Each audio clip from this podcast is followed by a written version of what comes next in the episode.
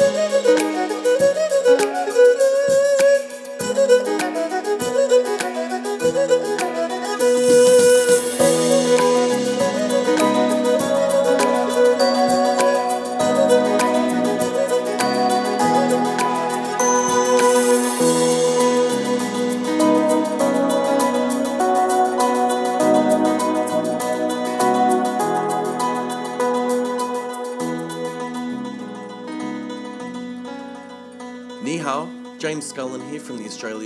Business Council, and welcome to the China Path podcast, where we explore the people to people and commercial links that underpin the Australia China relationship.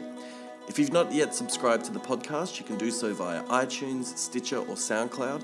And for those of you looking to access the podcast from within China's Great Firewall, you can now also listen to us on Youku.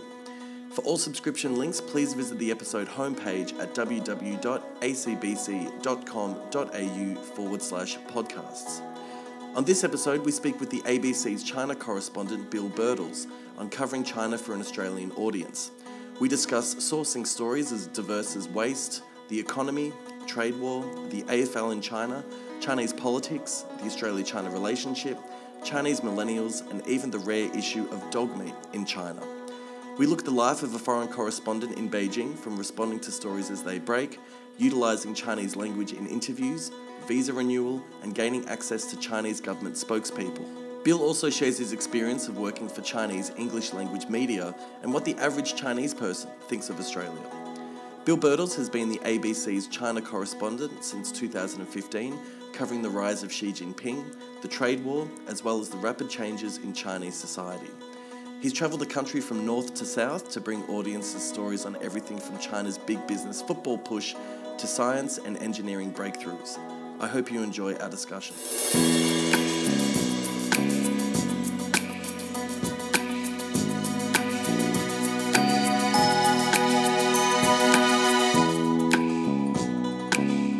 I'm here today in the ABC studios in Beijing with China correspondent Bill Birtles. Um, Bill, how long have you been here in China? Uh, well, in total, James, I've been here about four years on and off. Okay. Uh, first came here in 2008 for a bit of study. Came back in 2010 and went to one of the Chinese universities uh, to really study the language properly. And then I took a job in Chinese state media in, in television because I wanted to stay here and really get to know Oh, the right. place. Okay. So I've got this insight where I've actually spent a year inside Chinese state media, and that was quite an eye opener. Uh, I went back to Australia, back to the ABC, and I got posted over here in uh, 2015. So I've been back uh, two and a half to three years Okay. uh, in this particular posting. And, you know, it's a little while, but I guess the good thing for me is that when I came back here, it wasn't my first time here. Uh, I was coming in with, you know, a considerable amount of time already in Beijing. So, in a funny way, it felt like, not like I was coming home, but I was coming back to a place that I was fairly familiar with. Were you working as a reporter for the Chinese media? No, I was working officially as a foreign expert. Okay. So um, these are people who are glorified editors. We're- Right. We're, basically polishing bad English. We're sort of writing stories, but we're not allowed to go out and report Okay. because um, most of what we're doing is translated stuff. Chinese journalists do it, and then they try and write it in English, and we fix it up. But they did want to make me an anchor because at the time this was Xinhua, the Xinhua news agency. Mm. You know the the absolute inner core of Chinese state media. Yeah. And they're a, they're a news agency, they're a wires service. They're not traditionally into television. Okay. So they got a whole stack of cash from the government back in, I think, 2010, and they started a new TV service to rival China's state service, CCTV. Okay. To this day, they are still broadcast, not broadcasting, they're still recording and streaming online at this 24 hour English news channel called CNC. Nobody watches it, nobody's paying any attention to it. I did notice it on cable TV in Europe when I was last there. Yeah. Apparently, it's streamed in Mongolia on one of the mobile phone service providers and Okay. in Kenya. Um, but yeah, it, it basically was an eye opener, not because it was very slick and competent, but because it seemed to be um, a very bizarre project. And as you can see these days, uh, CCTV rebranded in English as CGTN. Mm. Um, I wouldn't say it has a great deal of sway, but it's got a lot of money and it's on uh, TV, on cable services all over the world in hotels. Whereas the Xinhua effort, CNC, the one I was involved with, I don't know what's happened to it. Right. I know it's still going. I see their mic flags on the reporters. I see the reporters out and about at the um, at the events I go to. They've even asked if they can interview me. Yeah. But I'm pretty sure no one's watching it. Okay. So that, that was a pretty funny eye opener, I guess, to the world of Chinese media. Okay. So, thinking about your current role, what does your average week look like? Are you predominantly stationed here in Beijing or are you darting off to all parts of China? Uh, it's hard to say there's an average week. Okay. So basically, um, uh, sometimes we can have a really quiet week just here in the office. Mm. Uh, we do a lot of research, we do radio stories, we do live crosses.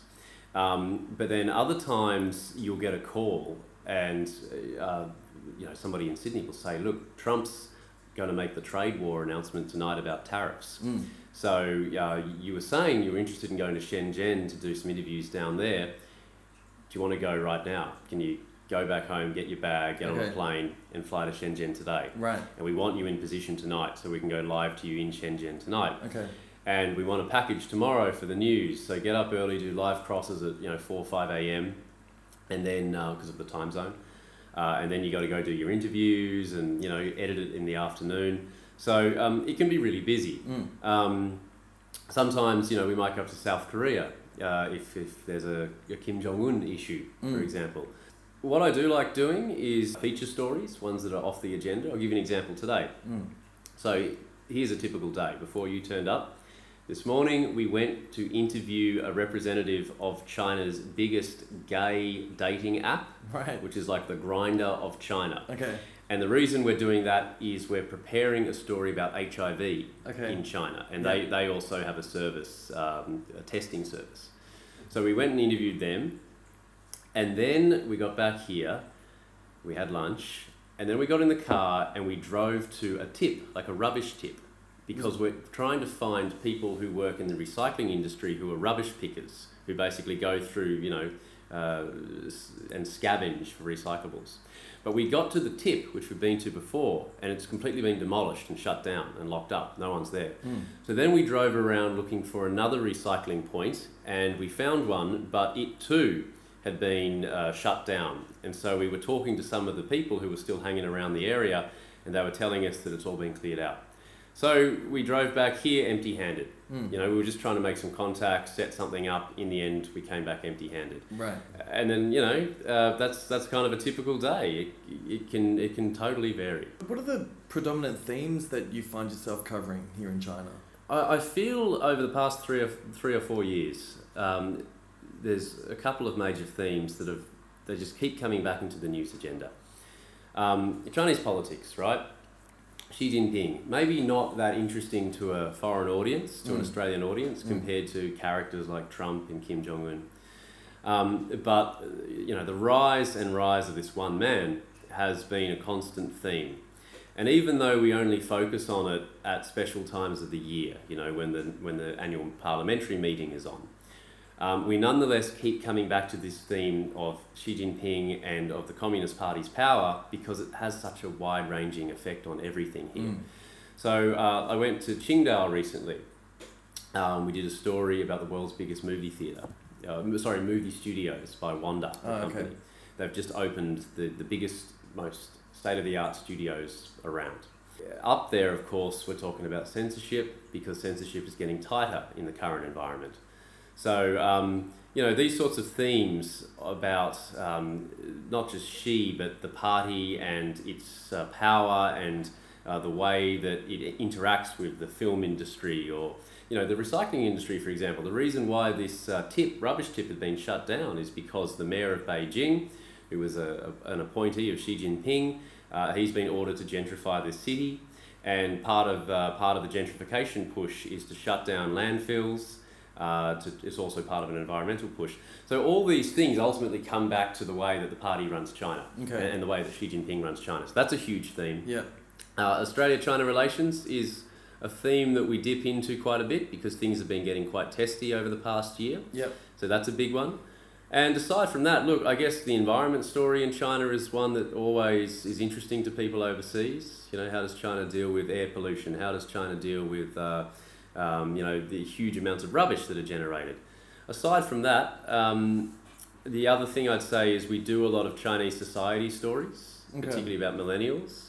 Um, it, it might sound so silly to be doing a story about love in China, but people are genuinely fascinated about uh, the different expectations between generations of what age you get married, how many kids you're now allowed to have.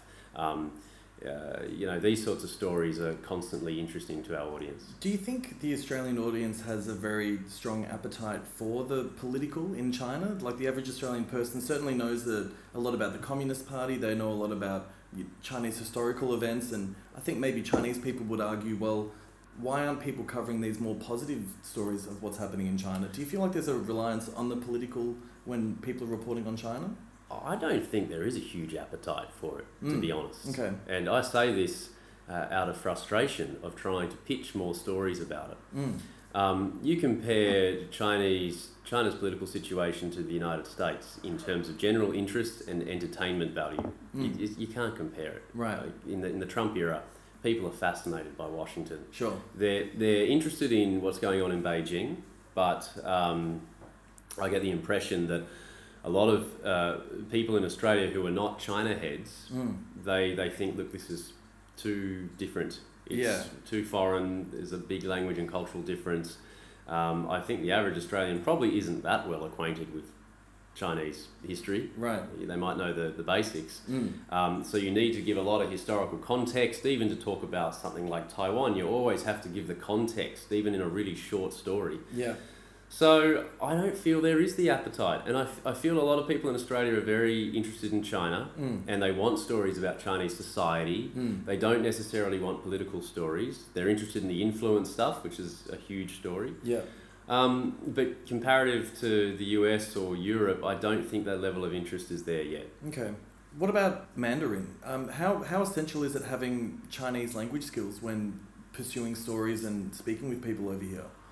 You know, I would have thought it is compulsory these days. Okay. But you'd be surprised by the number of correspondents running around here who don't speak any Chinese. So they have a translator with them? Is that Yeah. how they. Yeah, so nearly all foreign media works with local researchers and translators. Okay.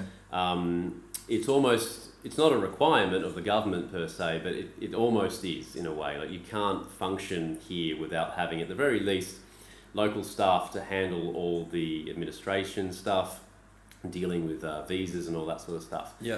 I know journalists here who speak impeccable Mandarin. They've been here for a very long time, but they still have Chinese staff helping them. Okay. They might not need them all the time. They might go do interviews by themselves.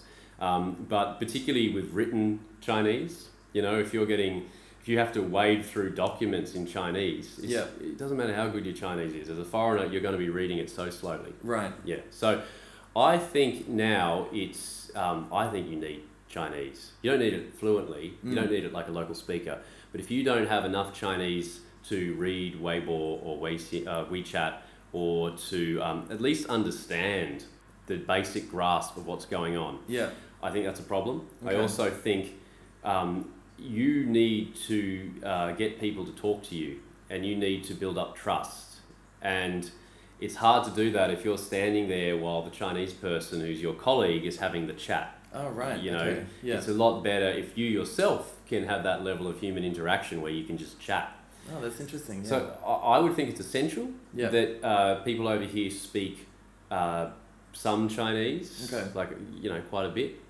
However, um, in the current environment, there is still a lot of foreign reporters running around who don't don't necessarily speak it, and that's because they've been sent here because they're very good journalists. okay. Right. Yeah, and I guess the flip side is you might have amazing Chinese, but if you're if you're not very good at your job, uh, you know, doing journalism, then that's not a good reason to be here either. Sure. So it's, it's hard to get the mix where you got someone who's incredibly fluent uh, and is also a very good journalist. I'm not saying I am, Yeah. but uh, there are a few I could who have been here a long time who I really look up to and admire.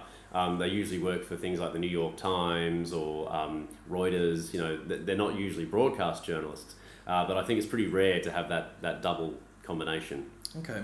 Um, so, what particular challenges are there when reporting from China? Do you have to be careful with what you report on? Um, we don't. Okay. in the sense that the Chinese government, I think, uh, they see the Western media through the prism of, for want of a better word, hostility. Mm. They already have this mindset that the Western media is out to get China. Okay. And this is drilled into people. Like Yeah. when I first went to Xinhua on the first day, I was getting introductions from people. You know, Bill, this is so and so, this is so and so. And Mm. I had about three or four of these staff members said, Really nice to meet you. Hey, I've got a question for you. Why is the Western media so negative about Right. China? Yeah. It was like a drill. Okay. th- th- these people at Xinhua had just this has been inculcated into their heads Yeah. to the point where they didn't think this was a bit direct to ask me this question as soon as I met them. Yeah. You know, um, so this is a common mindset. I'm sure the diplomats in the foreign ministry have this drilled into them. I'm sure Chinese officials have this drilled into them. Yeah.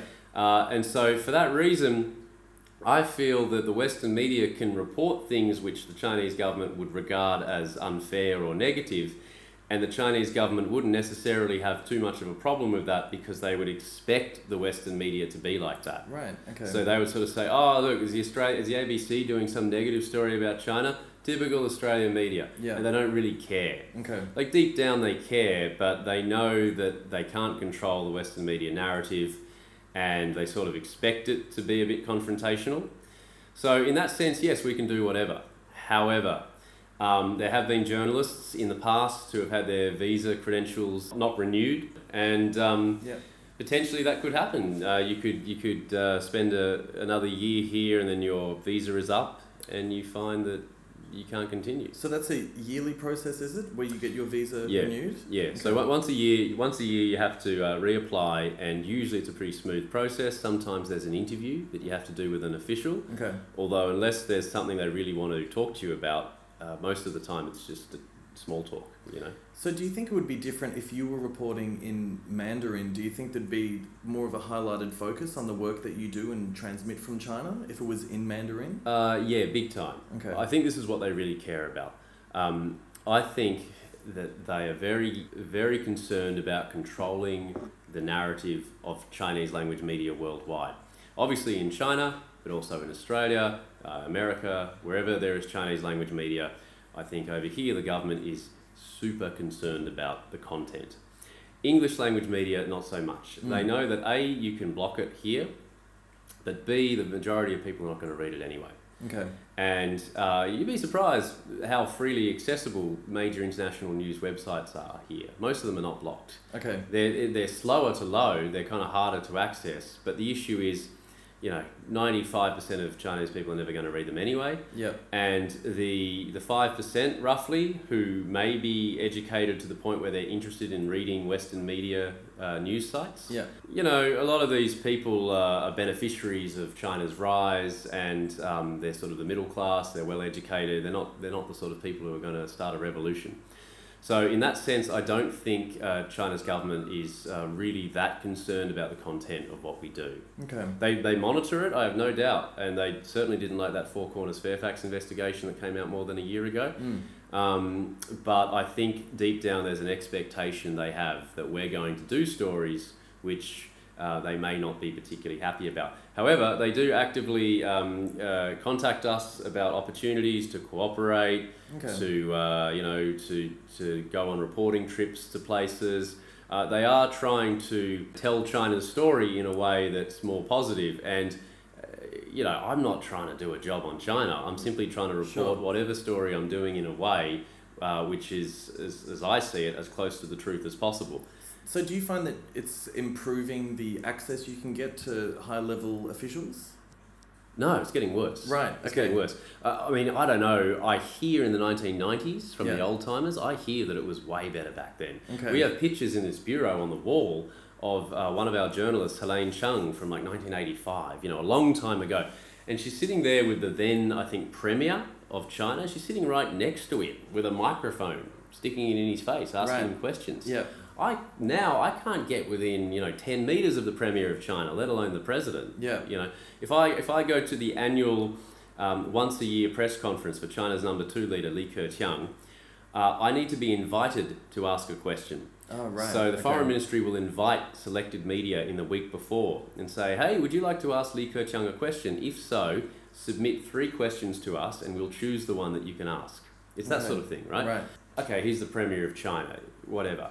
But even if you go 10 rungs down and you're talking about a senior official in, say, the foreign ministry, Yeah.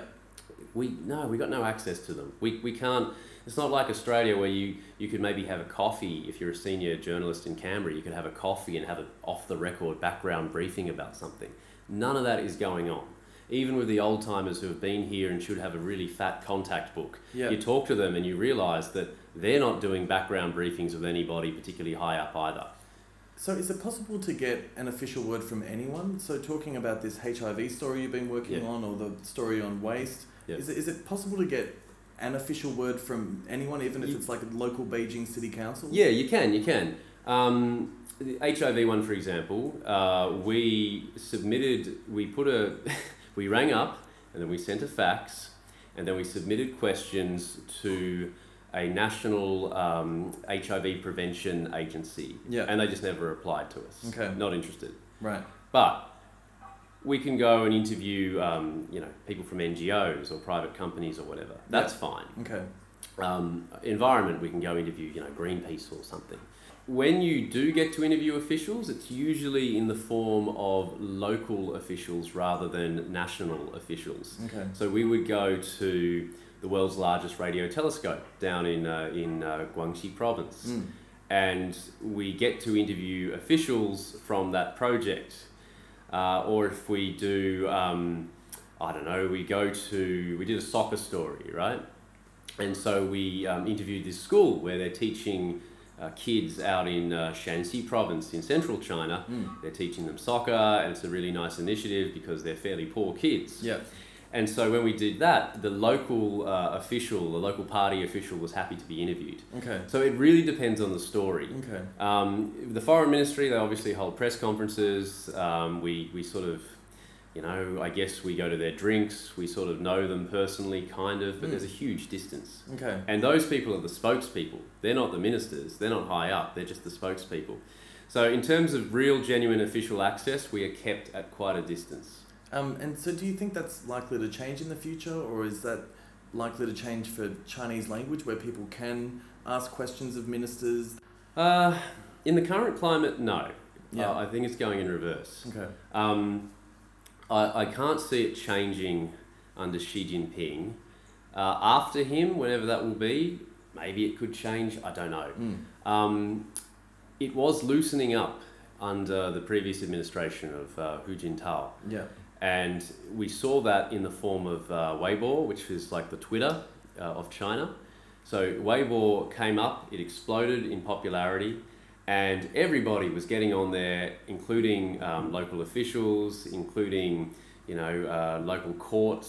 They were Mm. issuing their um, information about judgments and verdicts on on Weibo. Right. Uh, commentators were talking about politics on Weibo. It was still highly censored, Yeah. but suddenly there was a public discussion in China that hadn't been there before. okay. And um, Weibo has been completely censored and shut down now. It still exists, but it's full of uh, cat pictures and cappuccino pictures, Right. right. It's so boring, we never look at it, Yeah. right? Okay. Um, so, yeah, there was a period then when China was loosening up a little bit. I remember when Bao, the premier at the time, did an interview with CNN. Mm. Uh, Yeah. Current Premier Li Keqiang, I can't remember him doing anything like that, let Mm. alone Xi Jinping. Yeah. Um, in future, though, uh, maybe 20 years down the track, um, if there's a, a liberal reformer in government, Yeah. maybe it could open up a little bit. Sure. Um, one of the interesting things about all this is that Chinese state media is really boring. Yeah. A lot of okay. people just tune out from it. Uh, and it's boring because it's not responsive to its audience. So maybe if some sort of commercial imperative ever got into the state media, you might you might get a bit of a changing of the guard where Yeah. where, where China's government would realise in order to get a global audience for Chinese media, we need to loosen up a bit. But don't count on that happening for a long time. Oh, well, thinking about how Australia is seen here in China, I remember being here a few years ago where every Chinese person you'd speak to knew about Kevin Rudd. Everyone knew Lu Kewen. Chinese, yeah. Um, what's the equivalent of that these days? What's the average Chinese person thinking when, when they think of Australia, be, be- beyond, beyond kangaroos? I think the average Chinese person's uh, knowledge of Australia is still at a surface level. Okay. Um, because they say, hey, where you from? Australia. and they literally talk about kangaroos. They Yeah. go, great weather, nice beaches, beautiful, uh, beautiful air, clean Mm. air, kangaroos. You know, this is, this is the sort of thing they say to me.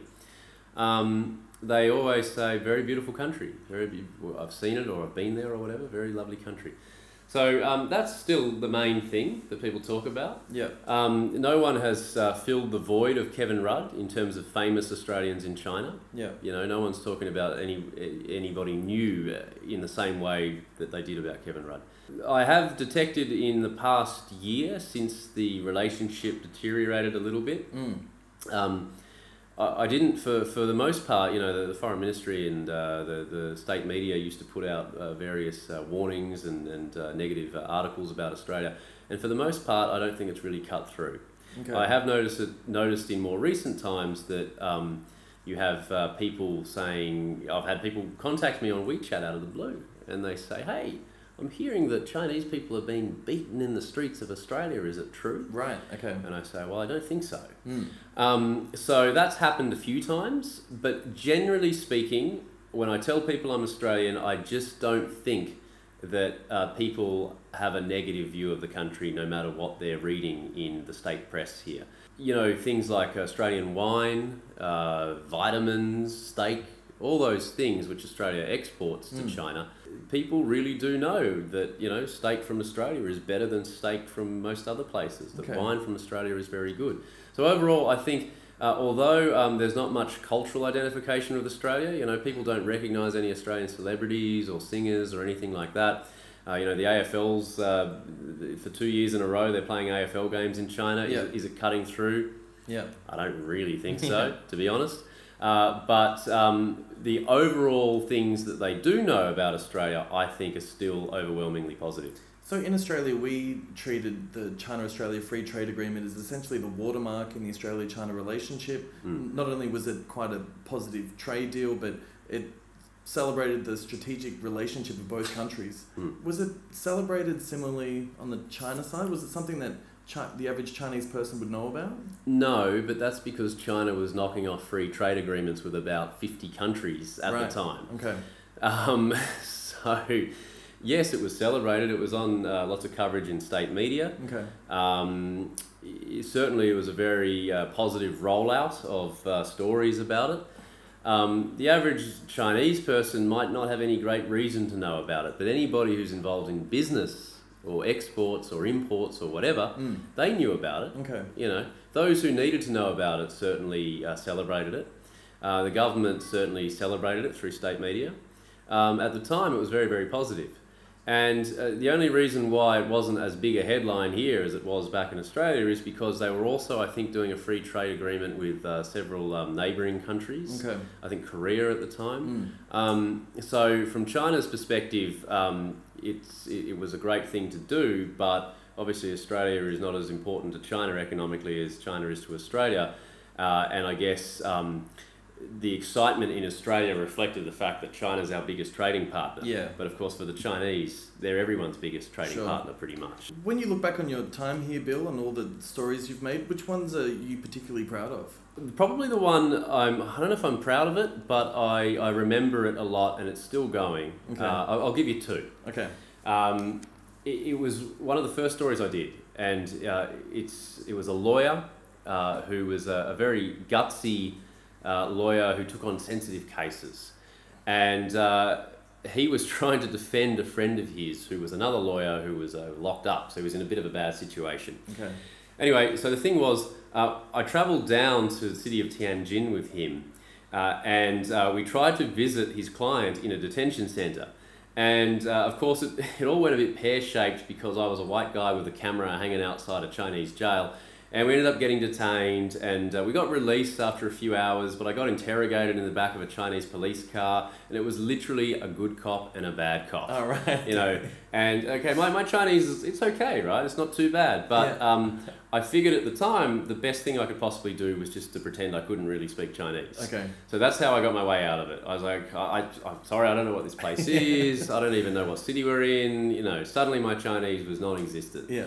So that was memorable because, you know, that's quite a day at work, right? Mm. And um, what's memorable about it is, uh, it's not a particularly nice story, but that lawyer who I profiled a couple of years ago, he's now in jail. Okay. Uh, and he's facing 11 years in jail for basically for activism.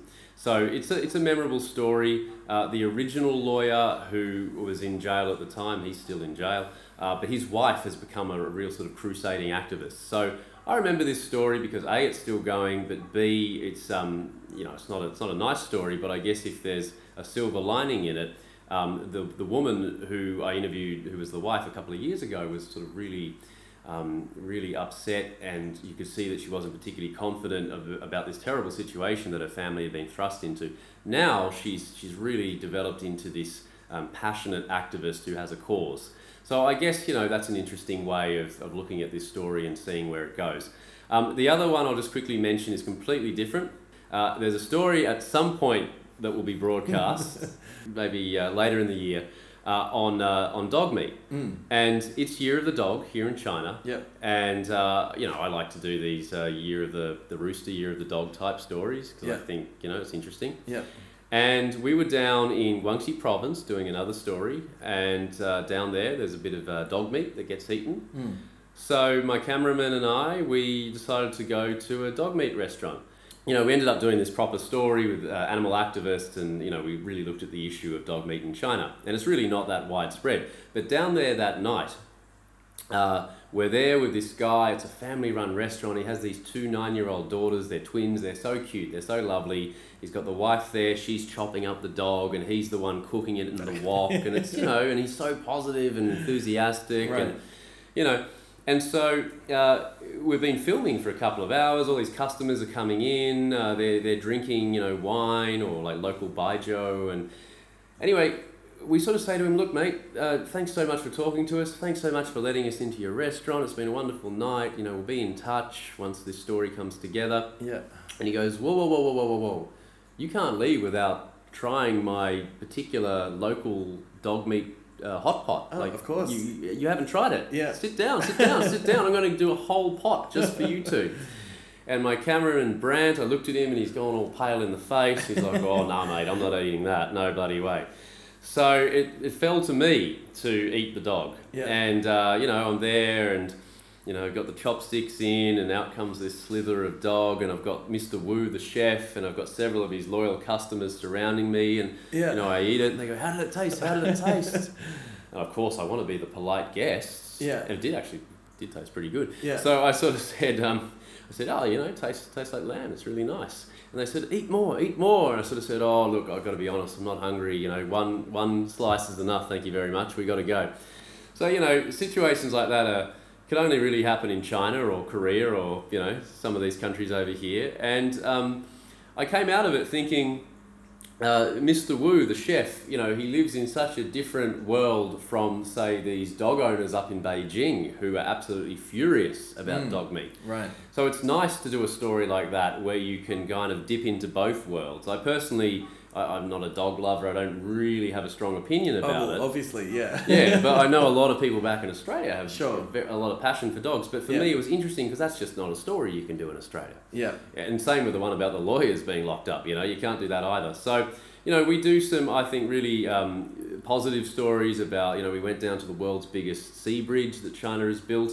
I think it's an amazing piece of infrastructure. Yeah. The world's biggest radio telescope. It is amazing. I mean, Mm. the stuff that they build over here, the speed with which they do it, the engineering is just astounding. And I like doing those stories because they're big stories about scale and ambition. Mm. But at the same time, we always uh, have to also do some stories that uh, touch on other areas of China which perhaps the Chinese uh, authorities might not see in such a positive light. Uh, either way, it's always interesting. Mm. Excellent. All right. Well, thanks a lot for the chat today, Bill. Yeah, thanks, James. Thanks for dropping by the Bureau.